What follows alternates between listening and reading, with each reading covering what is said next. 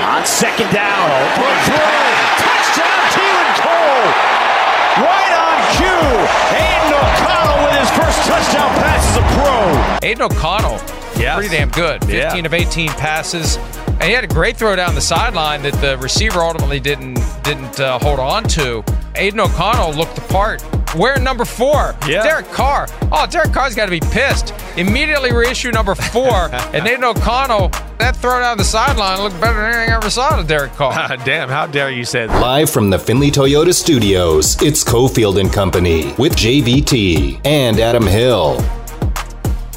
Good afternoon. You heard it. No Cofield today on Cofield and Company. Von Tobel y Los Vatos are in control for the next three hours. And what a three hours it will be. Eh, it'll be okay. I mean, it's already off as usual with shows where Steve is out and we kind of mess around. It's already off to a, cha- a chaotic start. Demont Cotton is here as well, Sure.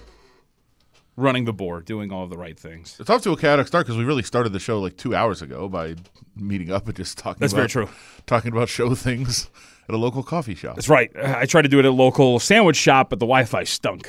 So all I did was get locked in on um, what was it? What do they call it? The supercharged lemonade. Sure. That I think one of their large cups they say has 380 milligrams of caffeine in it. Seems like a lot. I had two cups. Let's you go. Should be, you should be good to go. You should be fired up. For. Let's rock. Uh, but we are off to a chaotic start because uh, Damon just threw everything out of the window that we had planned Well, it's, by asking he's us a simple he's question. Also, oh, oh yeah. I thought, thought you were going somewhere else. Well, no, wait, no. What's what's this? I mean, throwing paperwork at us at two fifty. Oh, well, that's yeah. I mean, I don't think that's his fault. That's uh, Lucy. That's her. That's her name, right? Yep. Who we talked about on the show before. Lucy is is actually Steve is becoming more and more of a fan of Lucy, our receptionist, because he'll say hi to her now because he knows she won't say hi back. Sure. And so, like even today, when you and I walked in together, I said hi, nothing, stonewall, which is good. Um, that's a that's a compliment. Well, I I, don't I'll go one step further in that I I don't even have the key to get in, Oh, like I do. The fancy Bluetooth. and so like, I often have to knock on the door, and she has to come over, and there's still no interaction. that's awesome. well, she probably hates you for that. I'm sure. Well, it's it's literally four feet. Also, that's kind of oh, like that's that. The whole point of the locks is that that doesn't happen. Don't don't start making that case. But we had, I mean, we had She an inc- recognizes. we me. had an incident. We did. I'm- she recognizes me. This is She doesn't acknowledge me, but Right. she recognizes me. It's a me. good point. Just like peep through the little slit in the door. She's like, okay, it's this guy. Sure. But you were not referencing the paperwork. You were referencing the other Demon debacle. Right. He The, would, the demonical. which started with a simple question, which is essentially what? How do I look?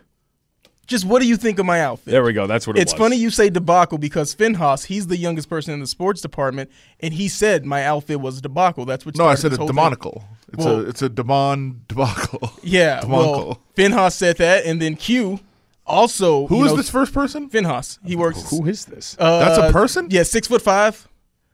Um, this isn't Jed? No, no, no, no, no. Finhas, six foot five, black. You probably haven't seen him. He's part time. Oh, big guy. Big guy. Yeah, Yeah, okay, yeah, I met yeah. him. Yeah, I met him. All right. I didn't like never an out of shape power forward. Gonna try to tell me about my outfit. like the first the He first does look like an out of shape power forward. I like that the first thing that Demon uses in describing somebody is their height, is because he's like, eh, different than me. He's like, look here, man. For those who don't know, I pointed up to this guy. Uh, well, because he asked, and I actually, I think Damon looks good. Like he looks fine. Well, here, here's the thing. As soon as I walked in, I was like, okay, okay. No, that's it's it's fine. Can we describe the outfit first off? So Damon is wearing, well, he's wearing the, the main, um, the main pieces here are khaki shorts, sure. a medium button-up shirt that is teal-ish, Like right? Vertical stripes. vertical stripes that are they have like three sections to them. It's like white, then black, then white, uh, with hard teal outlines to the stripes. Uh, the undershirt is a question because it's a gray undershirt. Move your hand. I can't see. Yes, it Yeah, is It's a gray. gray undershirt. dark- so dark gray. You know, you could question that doesn't really go with the color scheme. And then a uh, snapback, right? It's a snapback. Snapback Grizzly? Is that A snap, like a Vancouver Grizzlies Strap cap. back, actually. Yep, strap back. Oh, thank you, thank you. Even worse. Uh, not snap. So strap. I, And that's also teal, by the way. I literally, and I, look, I do not care what anybody wears ever. a lot of teal. I, I don't care. Literally, we'll just grab a clever clothes, and I don't care what I'm wearing. I don't care what Damon is wearing. He asked. Like, I walked in, I was like, oh, this is weird. But I didn't say anything. And then he has. How do I look? How, how do I look? What are you talking about? I don't care. But now we're going to comment on it because you're asking. But then it really started to get chaotic because Sure. apparently every time I walk in, there's a small 12 ish year old child sitting at the reception desk. There's a guy that's probably he's he's probably 12 years old in middle school. He's and- a senior in high school. no. There's No, no, there's no way. There's no way that's true. Is he really? I'll go get him. So when so Devon said, "How do I look?" and I was like, I, I mean, the shorts with the with that particular button-up shirt and the sna- and the strap back hat. Yeah. I was like, "Eh, it's a weird combination, but whatever, it's fine. And he goes, "Well, the kid up front said I look good." I'm like, "What are we doing right now? Why? why? First of all, why are we asking him? Why does he matter? That's right. None of this stuff makes sense. His opinion is so rock solid that the second is what you say Ruben, right? Is that his name? Ruben, yes. Yeah, the second that Ruben said, "Oh, looks good," Yeah. which by the way, I went out to corroborate the story. Well, as did first you. of all, I went first, and I said, "Did you really tell Damon he looks good?" And he kind of snickered, and he was like, "Yeah," which led me to believe he was just scared of Damon and said, "Yeah, you look good." which then led to Damon going out there to admonish young Ruben, telling him, I walk out there and I hear Damon saying, Hey, next time, say it with your chest about how good I look. Be confident. So, which I asked Ruben, You really think he looks good? He hides a smile with his hand and then just goes, Yeah, Again, Ruben is twelve, right? he's got to be. Why are we putting this much pressure on the kid? Why are you citing him as a source? I got a second source, Ari. Okay. Boom. I, I don't even know what to say about that. You need to work on your source. Lucy also said it's okay. It's okay. Okay, all right. Lucy's a woman of few words. But again, That's a I- whole lot coming from her. the point is, if we came in and started clowning your outfit, okay, go look for validation elsewhere. That's fine. We didn't. Two other people did. You didn't see that part. Right. As soon as we came in. So that's what started this. This Yes. wasn't like a, you wore the outfit, but you were like kind of looking in the mirror, like I'm a little insecure, but I feel like it looks good, so let me go to work and ask people. No, somebody initiated the mockery, and that's why you've been asking people how you look. Yes. Okay. but literally, we walk in. He's like, "What do you think of my?" Like, why are we? Who cares? Nobody cares except for you.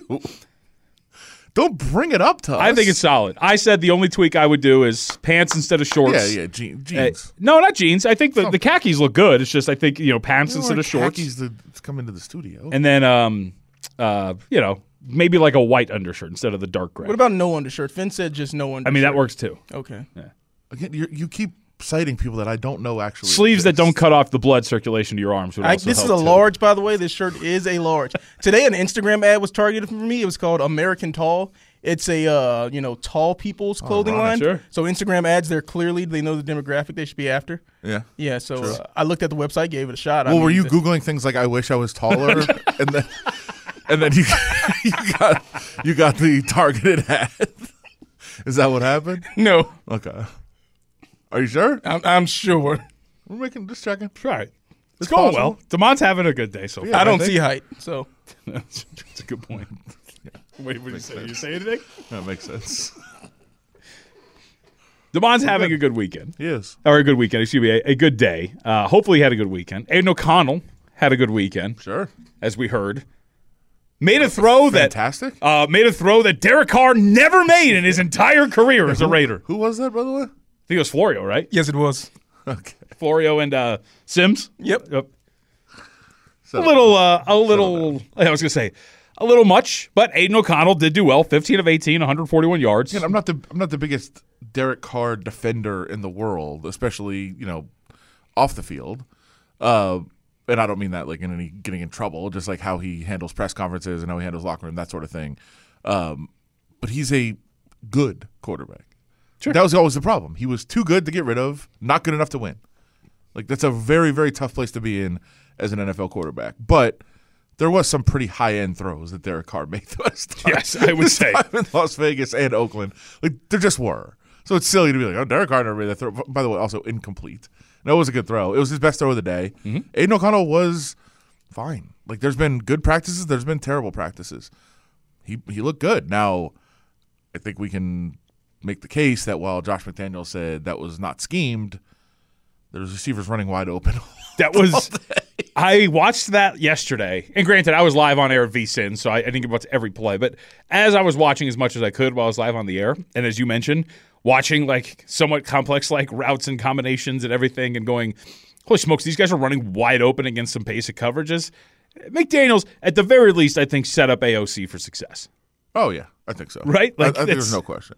No, he didn't. He did put a couple of starting offensive linemen in, not the whole offensive line group. Yep. Um, you know, obviously some of their top targets didn't play, uh, but yeah, there was noticeably guys running wide open and Aidan O'Connell making the throw. Now, look, you still have to make the throw. I saw plenty of wide open receivers that Trey Lance, Sam Darnold, and uh, Chase Garbers missed one too. Um, people miss wide open throws. He didn't. He didn't miss. I, I think you come out of that and say, I'm not taking anything major out of this, but he made the throws he was supposed to make, managed the game. A couple were very easy throws, but he had to change his footing a little bit. Like he set, got pressure, step, made one step to the left, made a great throw. Like that's pro level stuff. Impressive. Fine. Good. I, I hope nobody's saying like I think we have a quarterback of the future here. Like, Of you, course you have no idea. You have no idea. No clue. He was fine. That's what you have to do. Right. Malik Cunningham is now the quarterback of the future for the New England Patriots. Of course he is. Why wouldn't he be? It's what you do in the From preseason. undrafted to superstar. Of course. I, I would agree with you. I, so let me ask you this. So what's McDaniel's end game here? He'll never say it, but he's now undefeated in the preseason. Sure. This clearly seems to be like an objective, right? You know, because for Yeah. those who don't follow, I mean, a lot of people follow the preseason, but this more ties into some betting stuff. But there are coaches who have rep- reputations as being guys who want to win in the preseason. John Harbaugh and the Ravens have won what, like 26 straight preseason games. Mike Zimmer, in his time as head coach of the Minnesota Vikings, was a guy that tried really hard in the preseason. It does seem the Raiders version of Josh McDaniels because I actually went back and looked. I think he was like two and five or something ridiculous. You know, pretty poor as Broncos head coach.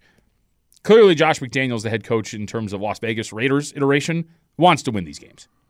Yeah, I think that's that's pretty clear. I, I think you know one of the things he's talked about, like he's again, he's not he won't come out and say it's you know life or death. We're trying to win these games, but he has said there's something to setting a winning culture of win the game, show how to win, do what you got to do. But again, they were four zero last year, and the season did not go the way that people hoped. Uh, one of the things I love about preseason so much is that literally everyone knows it's meaningless. Everyone knows that.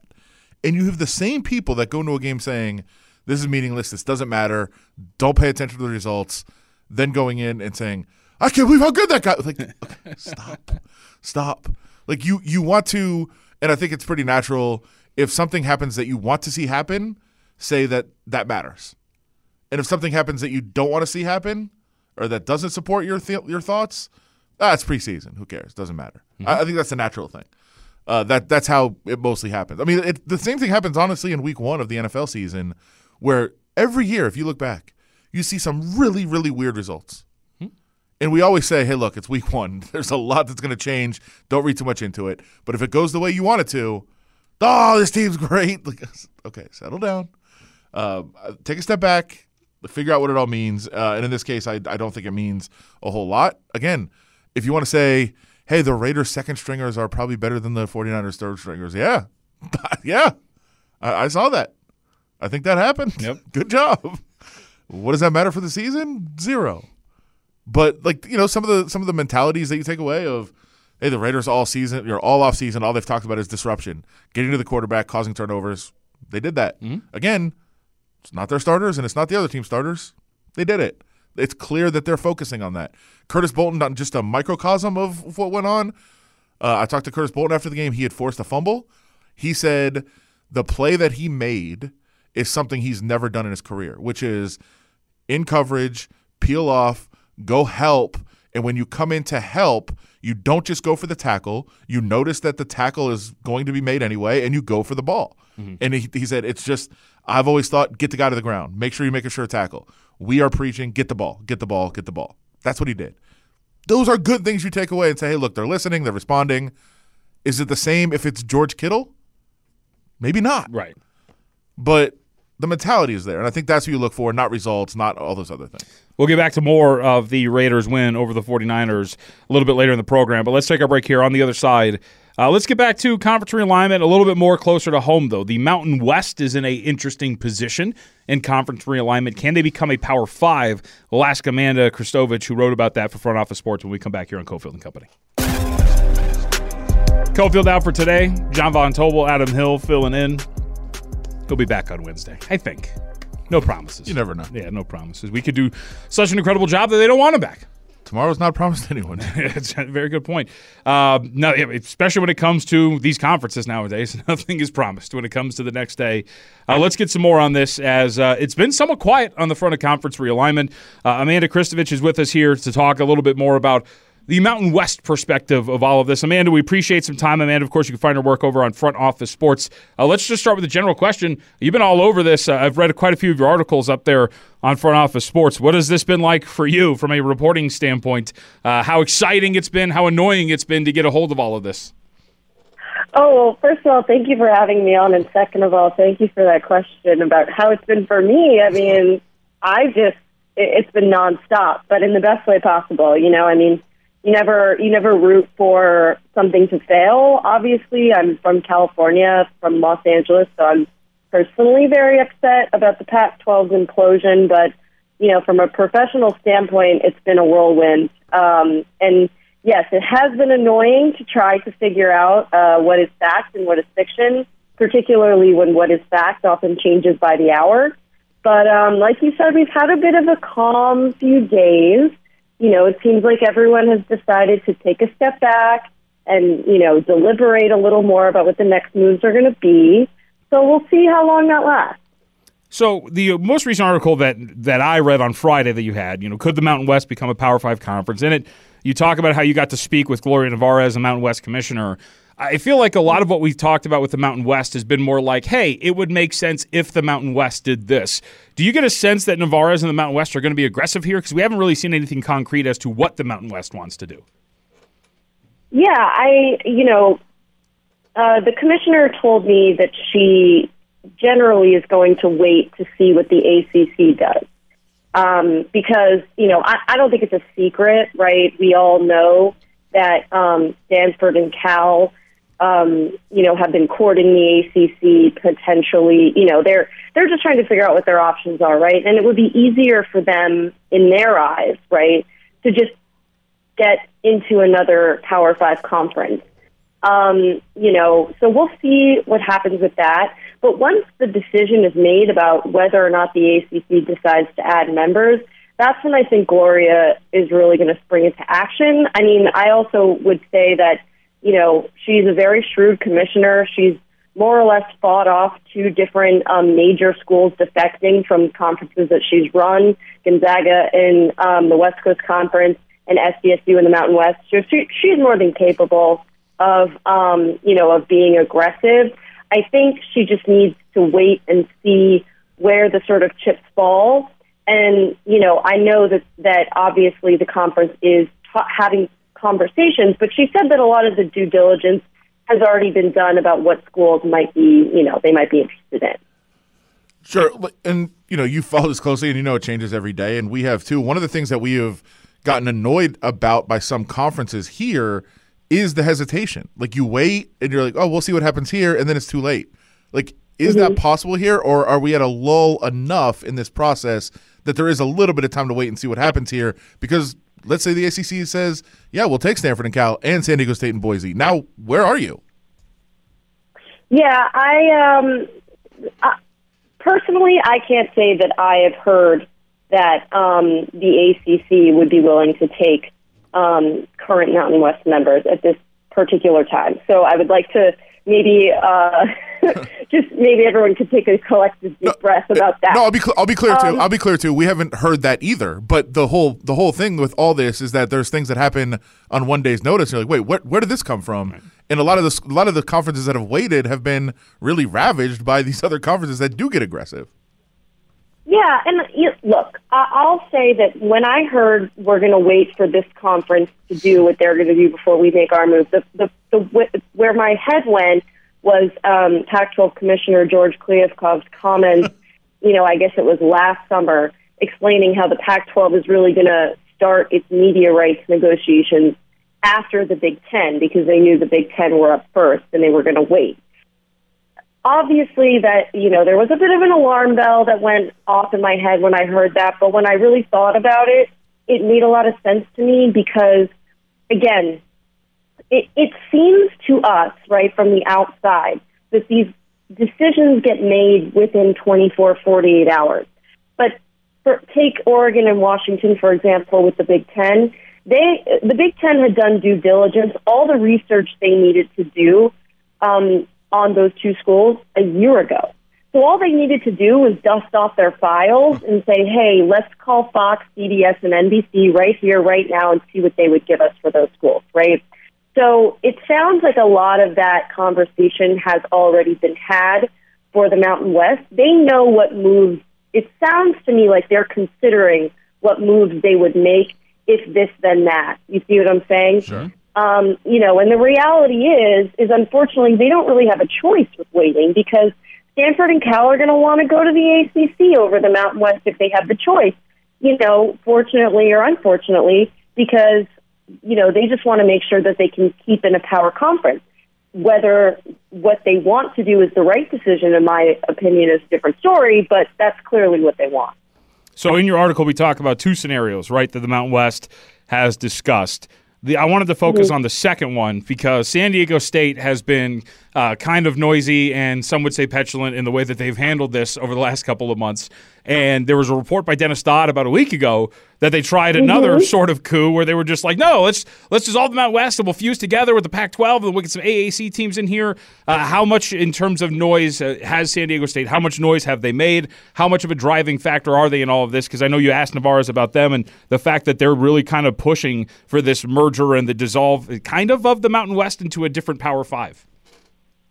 Yeah, and it's what what I was what I guess I wasn't a hundred percent sure about in that report, right? Because obviously I was told that the idea of dissolving the conference was on was was something that was discussed, but it wasn't necessarily discussed to break up the conference.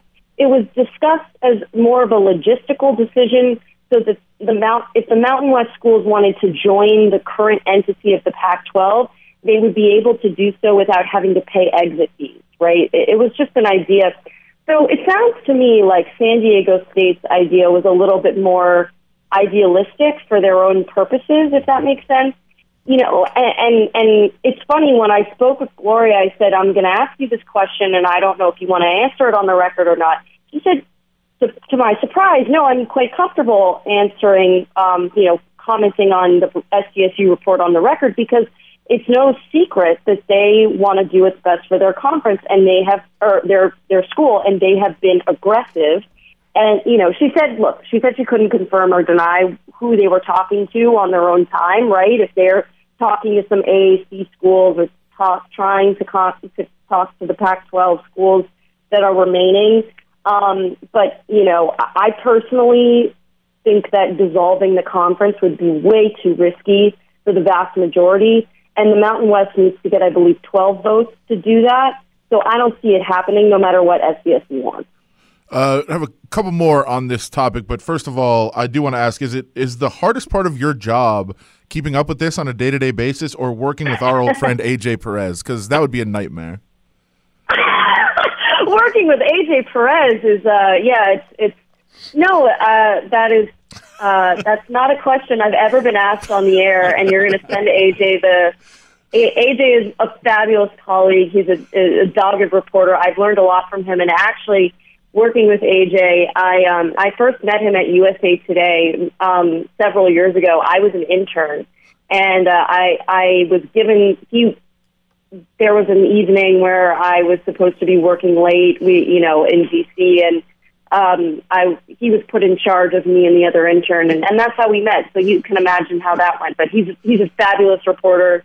Uh, you know, and, and a great colleague. We don't like that. That we want conflict Yeah, we on want the show. negative. We, we want negativity. What if are we were to lie to you and tell you we're not live right now? We, we can edit this out. No, we are. Though. Don't say it. Oh, I know. And even if you weren't live, you know, I I I would just say that uh, I yeah, I'm I'm not going to say anything disparaging it about AJ. But well, the one thing I will say is the energy that AJ has as a reporter is remarkable, and I strive to keep up with him and ha- you know, and his late night messages about what he's working on on a day to day Oh, basis. this- It's, really amazing. This sucks. This is not what we wanted. Uh, well, It's not what you wanted, was it? I'm too nice. we'll, we'll let you out of here. But I guess just what, what is the next step? What should we watch next, and what should what should we still be looking for here? Yeah, so tomorrow is supposed to be the deadline for the ACC um, schools to notify the conference whether or not they want to leave in 2024. Um, so theoretically, if um, if um, Florida State, you know, who was making their own headlines, um, you know, even though no movement was made there, if they wanted to leave uh, the conference, that would be tomorrow would be the deadline. But you know, again, I haven't heard anything over like the last five days about um, the ACC making any more progress in, in either direction. So I'm expecting tomorrow is going to sort of come and go. And I, um, you know, I would like to hope that within the ne- within the next week we'll get an answer on the ACC at least, because uh, you know, I conference realignment is a really fascinating topic. But I've got some other things I'd like to cover, so you know that would be nice. I hear you. we're, we're So that uh, yeah, that's that, that's what I'm looking out for. You can find her work over at Front Office Sports. Amanda Christovich uh, up there. Thank you very much for the time, Amanda. Appreciate it. Yeah, no problem. All right. Yeah, but that's tomorrow's the big day, right? Because uh, as you mentioned, the ACC and the Florida State's got to decide whether or not they want to pay up the big bucks What a mess. to dip out, and then after that, we'll see what happens. Oh, it's a mess. But actually, because I don't have to write about it, I kind of love it. Yeah, I mean, I'm I I love that the, these things can change so much day to day, and like the, entire landscape of college sports can change. Uh, but it is a lot to keep track of. I know for especially for people that aren't, you know, every day it's our job to know what's going on. For other people, you're like, wait, I just turned on TV in the fall, and why is UCLA playing Ohio State in a conference game? Like this is weird. Uh, I, I get I get the frustration of a lot of that, but it is fun. Now, back to Cofield and Company in the Findlay Toyota studio on ESPN Las Vegas. I went golfing over the weekend. Was it about 40 miles south of town? It was. It was. Interesting. Felt like uh, Damon. With your outfit, No, with my golf skills. You don't know this about Damon? oh, he's a great golfer. JV Golf. Oh, that's right. I do know that. Although we also look, it was not the Yo, yo, yo, athletic- save it. Say, I don't want to hear it. I don't want to hear It It's not an athletic powerhouse. It's only gonna be slander. What do you mean? You don't have to be an athletic powerhouse. Do you see? You know how old and out of shape the field was over there, the VSiN Invitational, and somebody No, I'm had s- I'm allegedly saying- shot a sixty. okay. No, I'm saying I'm saying Demond School is not an athletic powerhouse. Oh, okay. like a JV golf, it'd be like just anybody. could be- I was gonna say There were no cuts made. have there were no cuts. No. Exactly. Exactly. That's what I was getting at. How does? Also, oh, did you did you were you here the day we? I don't think you were here. That we f- found some No, no, articles no, no, going, no. going into Demond's senior season No way, really. because he had claimed he had claimed a lot about his basketball career and uh, challenging somebody here in the building. What's the school? uh, Pahrump? Okay. How do you spell Pahrump? P A H R U M P. Okay.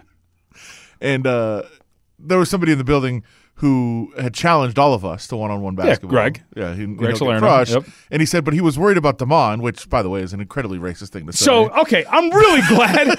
so I'm really glad because I was the uh, when Steve like when he threw that line out, I kind of looked at Demond. I was like, why is he worried Yeah. about Demond? Like, why is he the only one that he's worried about? Greg's like, I could beat anybody on your staff. Well, except maybe Damon. What? What? That's so racist.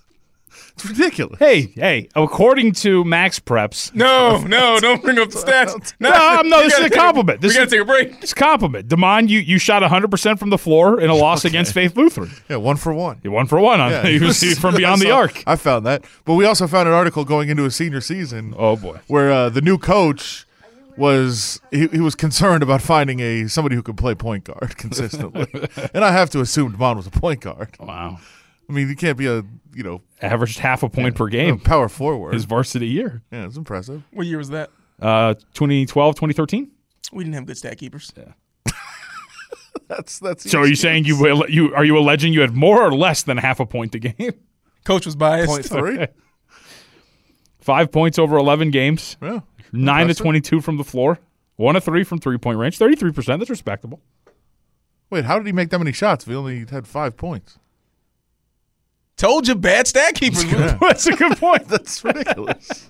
no, it's not that much more impressive. I think we're only talking about like 20 points on the season, maybe two points. that would have been my junior year, and the coach really, you know, he didn't know what he was doing. Sure. Man, I gotta fi- I gotta find more about Yeah. the. I found, I did bond. find the article, ta- the coach talking about needing to find some consistency at the point guard position, but he did, you know, he was a leader. He was Wow, a team leader. you've even got a terrible empty profile on uh, Las Vegas Sun. yeah, I found that too.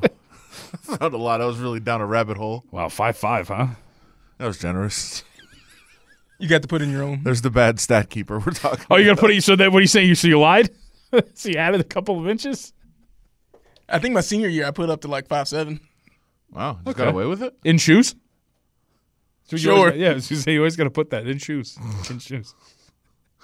So there's there's a lot. There's a lot into uh, Demon's basketball career we have to dig into. for Yes, sure. we do. But to to say, hey, you know, he's a good golfer. He was on the JV golf team. I don't I don't really think that we're, you know, I don't, I don't think that's really an accomplishment. Now, back to Cofield and Company in the Findlay Toyota studio on ESPN Las Vegas.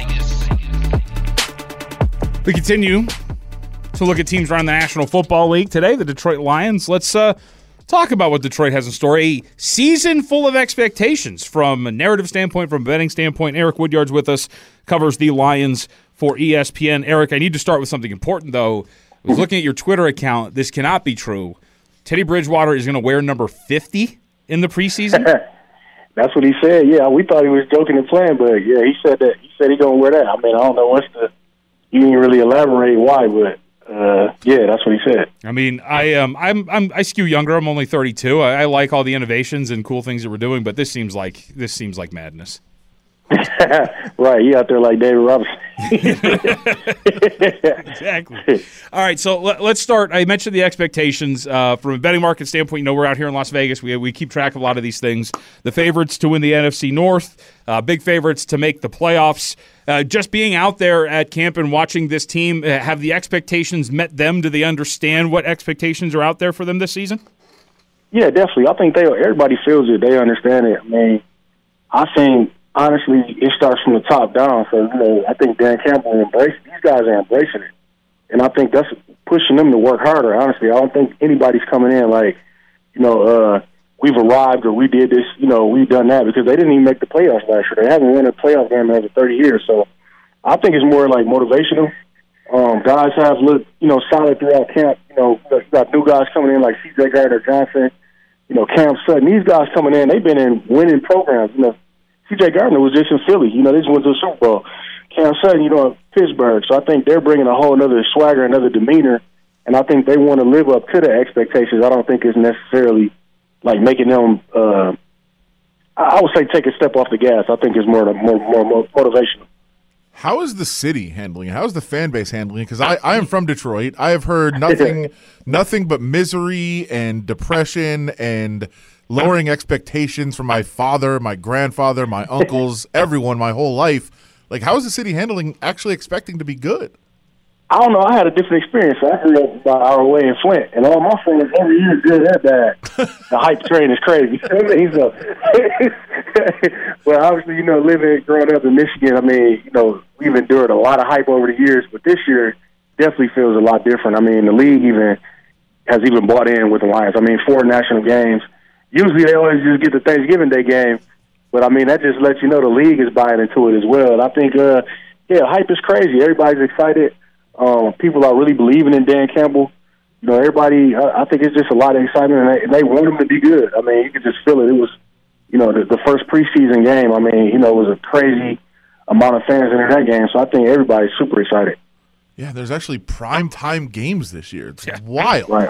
Wild to think that that's going to be happening, including one with the Raiders uh, here from Las Vegas, who go up uh, to Detroit later on in the season. Um, I, I'm fascinated by the story that is Jared Goff. Obviously, number one draft pick, a guy that made it to the Super Bowl, was kind of given up on after signing that contract that was uh, so massive, and, and at the time, kind of felt like it was holding the Rams back from doing what they wanted to do. And then he finds a new home in Detroit. I felt like the whole thing in Detroit was build this roster around him and then move on from him and find a young quarterback to kind of manage everything. Has that changed? Like, is he the guy now?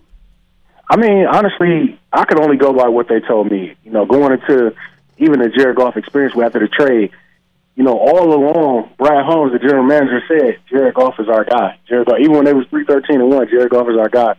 You know, so I think they really giving him a serious shot. And I mean, you look at him last year, how he was able to, you know, start off after the really rough start and win, helped them win eight out of the last ten. He was looking like one of the best quarterbacks, you know, one of the top quarterbacks in the league. So I think it's going to be a pivotal year. You can't come in and you know uh, come down and don't make the playoffs, don't live up to some of these expectations. So I think this is going to be one of those years. Like if he does come in and do his thing, I think you know he has a chance definitely to lock lock up a long term future. You know, with the franchise, you got to look at this team. This offense is ca- tailored around him. So I think you know it's really going. It's, it's his job to lose, and I think he feels that he understands that. I had a conversation with him at length uh, last week, and he was just telling me he's, he feel like he's entering a prime of his career, and he's ready to take to the next level. We got people around him that actually believe in him. I don't think they ever looked at this project like a fringe quarterback type thing. So I think, or the bridge quarterback guy, you know, I meant to say, but I think they're definitely giving him a serious shot to, to secure that long term. Uh, along those lines, can you talk to people about who Ben Johnson is and, and, how he's turned things around for this offense and what he's done? Because this seems to be one of the better schemed offenses in the NFL. Over the, you know, last year was awesome, and people think highly of him. Yeah, definitely. I mean, we all that you need to know about Ben Johnson when you saw that play when Penei Sewell, the offensive lineman, caught that pass. I mean, the guy is super creative. I mean, that's why he could have easily, you know, been a head coach this summer. I mean, he had head coaching interviews or opportunities. He wanted to come back. He felt like the Lions were you know, doing something special. But he's a very young, creative play caller. I mean, he was out at practice today, you know, just motivating the guys. He's fired up. He's juiced up. And I think uh, he's kind of like, you know, one of those Dan Campbell guys, you know, that, you know, everybody's coming in there fired up. There's a lot of former players on the staff, but Ben Johnson is super creative.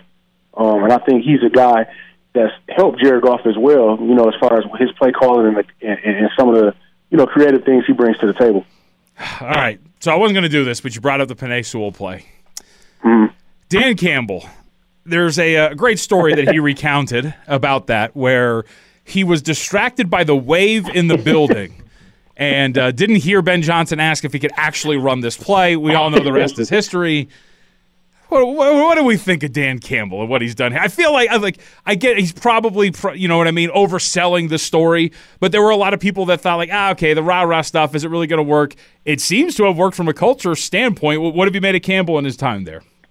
definitely. I mean, the first year was rough. You know, he was going. He was, he was out there almost like a video game, right. going for it on every fourth down. You know, uh, I think he's learned how to become a better coach, which was anything. Your first year, I know he had the uh, experience in Miami where he was the interim head coach, but I think you know that first year was definitely rough. And then they had Anthony Lynn. I don't know if you remember. Mm-hmm. He was the offensive coordinator at first, and then they you know switched over Ben Johnson, who was the tight ends coach. So I think those two have developed a rapport. I think Dan's got better at coaching. And I think this is going to be a pivotal year right here where we really get to see how good of a coach you guys have expectations. Year one and year two, it wasn't really any expectations. And then, like I say, you know, he's had time to really experience. And I think it can go, you know, both ways. I mean, he, he's lovable, he's like right now, but you got to come in and you got to take it to the next level. And I think he will. I think really that win in Green Bay, I think that can propel them and take them to the next level you know, as far as going forward. But yeah, he he definitely has some work to do. It was rough those first two years. He's gotten better, and I think uh, you know his, his staff has gotten better. Everybody's got better, even on the defensive side. So I, I think it'll be a it'll be a true test this year to really see how good he is. We've talked a lot about the positives, a lot of the reasons for why there's excitement. What could go wrong? What could stand in the way of this team, you know, reaching its expectations this season? Man, I, I I've been in Michigan my whole life. I've seen everything go wrong. So until I see it, yeah, I hear all the hype, I hear the buzz, but I, I hear it every year. So any everything can go wrong. I mean, it's a tough start to the season. They come out and start 0 3 or 0 4, you know, and all of a sudden the hype train is gone. So I mean, we saw that, we witnessed that. So I think they have to get better in every way. Even though as good as the offense was last year, they're bringing in a totally new uh, backfield Uh, Jameson Williams not playing the first six games. I mean, we still need to see the receivers. I know I know what St. Brown is going to do, but we need to see what the rest of the receiving corps is going to do. I need to see if this defense is legit. I mean, they were legitimately one of the worst defenses the last two years in the league. So, will that will they improve in that department? Everything looks good on paper, so I need to see it all, man. I mean, I, I've been like I said, I've been in Michigan my whole life, so until I see it, I won't believe anything. You mentioned that backfield. What what is their plan? How do you think they manage this backfield? They've got a lot of talent there, a lot of ability. Obviously, they bring in, um, you know, a, a rookie that they have a lot of expectation for, but some veterans as well. What do you think they do there? It's definitely gonna be, uh, you know, Jahmyr Gibbs is going. to He's not gonna be like a traditional guy. You're gonna you're gonna see him catching a lot of passes. You're gonna see him, you know, lined up. He's like a Swiss Army knife, man. They use him everywhere. So, and then you got more of a traditional running back with David Montgomery, and you'll be seeing him, you know, getting those higher yards and uh, goal line scores probably. So it'll be those two. I mean, they're the two guys. And last year you had Jamaal Williams and D'Andre Swift, and I think, uh, you know, this on paper it looks like it's a little better. Obviously, Swift was very good, was just his health wise. He couldn't stay healthy, so I mean, it, it depends on how durable they are. You know, it's, it's it's definitely questions there as well. So, as I said, this team, even though it looks good on paper, man, it's still, they still got to go out and do it. I'm, I was super excited in the draft about Hendon Hooker. I, am very excited about his future. I think he'd be very good. Is this just a redshirt year, though? Essentially, I mean, they bring in Bridgewater obviously uh, as an you know as the backup as an emergency, but uh, will we see Hooker at all? No, I don't think you'll see him this year. It's definitely a redshirt year. Why rush him back? You know, he's coming off a severe injury like that. I think uh, they're taking their time with him. Um, they're looking at him as a, a valuable asset for the future. So I don't, I don't think you'll see much of him this year. You mentioned the defense and, and, the things that potentially go wrong. What, what, did they do in the offseason to make this thing better outside of uh, player personnel additions? How is the scheme going to be different? I'm not, I mean, the secondary is just better. They just don't. As far as their scheme, you know, we haven't saw too much of it yet. It's still, you know, early on. But I, I just think they added dogs back there. They added more talent. Number one, more than anything that they're doing, anything, it's more talent on the defense. Period. So I think, you know, last year they they were struggling a lot, man. It just it, it wasn't a lot of talent on that defense. And I think uh, you got a lot of young guys that's coming back uh, with, with more experience. You know, obviously Aidan Hutchinson, you got Kerby Joseph, you know, the safety. So yeah, definitely. I think uh, I think it's just it's overall more talent. I don't think they'll be doing anything switching anything significant like that. It's just it's just more talent. I'm interested to hear who you think their biggest challenge in the division is. I mean, obviously Minnesota was very good last year in the regular season. Uh, the Packers are moving on from Aaron Rodgers to Jordan Love. We'll see where he is. I think Justin Fields takes a massive step forward this year. Who is the other best team in that division? I still got to give it to you know Minnesota. They did it. I mean, so I know a lot of those games were close, but I still think you know you can't overlook the Vikings. Um, I think Chicago will be better. Uh, not really sold on you know Green Bay just yet, but who knows, man? I mean, you know, they they they've ruled the division for so long, but I don't see them being much of a challenge. I still think it's Minnesota. What did you did you watch Jordan Love at all? What are your expectations of him? I haven't watched him much, man. I, I've been so dialed in on the, on the Lions. So I, I don't want to you know give too much to it. I didn't I didn't watch it much at all. Just being honest. Well, it's a pretty fascinating dynamic overall, as we talked about. We bring it full circle with the expectations. So we'll get you out of here on this. Do the Detroit Lions deliver on the expectations as you see them now, and do they win the NFC North? I think they will. I think they will win the NFC North, and uh, that's crazy to be confident in the Lions team. Like I said, I saw a lot of them, but I, I do. I think something feels different about this year, man. Something feels different around this team, this, this, this aura, this coaching staff. It feels like they're doing competent football moves. They got a competent GM, and it seems like they're doing the right things. And damn, man, you know they they they they've been losing thirty plus years, man. Just my whole lifetime. It's like at some point the luck has to change. I think it is this year. Can can we get the Tigers, the Pistons, and the Red Wings to come along too? right. come on, man. It's, it's rough. rough. It's rough it's out rough. there. Pistons are going to be my guilty pleasure this year, though. Cade looks pretty right. good, and he was down. As long as they stay healthy. Yep. Yeah, they just got to stay healthy, man. Eric Woodyard again, uh, Detroit Lions reporter for ESPN. Eric, it was good to talk to you, man. Thanks a lot for the time today. No problem, man. Thank you. You got it. Yeah, it is pretty crazy, like he's talking about the just the expectations that are on this Lions team. Like there were some good and solid Matthew Stafford led Lions teams, but I feel like the Decent. expectations. Yeah, but you know what I mean. I feel like expectation wise, though, narrative wise, well, it's, it's, also the fact that it, it's coinciding with the other teams, you know, having Yeah. question marks, right? Like Right. the Packers have had either Favre or Rodgers for 30 years. It's been just it's been like a cap on the division. The Vikings have been pretty good. The Bears haven't been great, but like they're they're a little improving right now. But uh, I think it's the fact that there is an opening that that goes along with how the Lions are improving, and that's why there is a door open.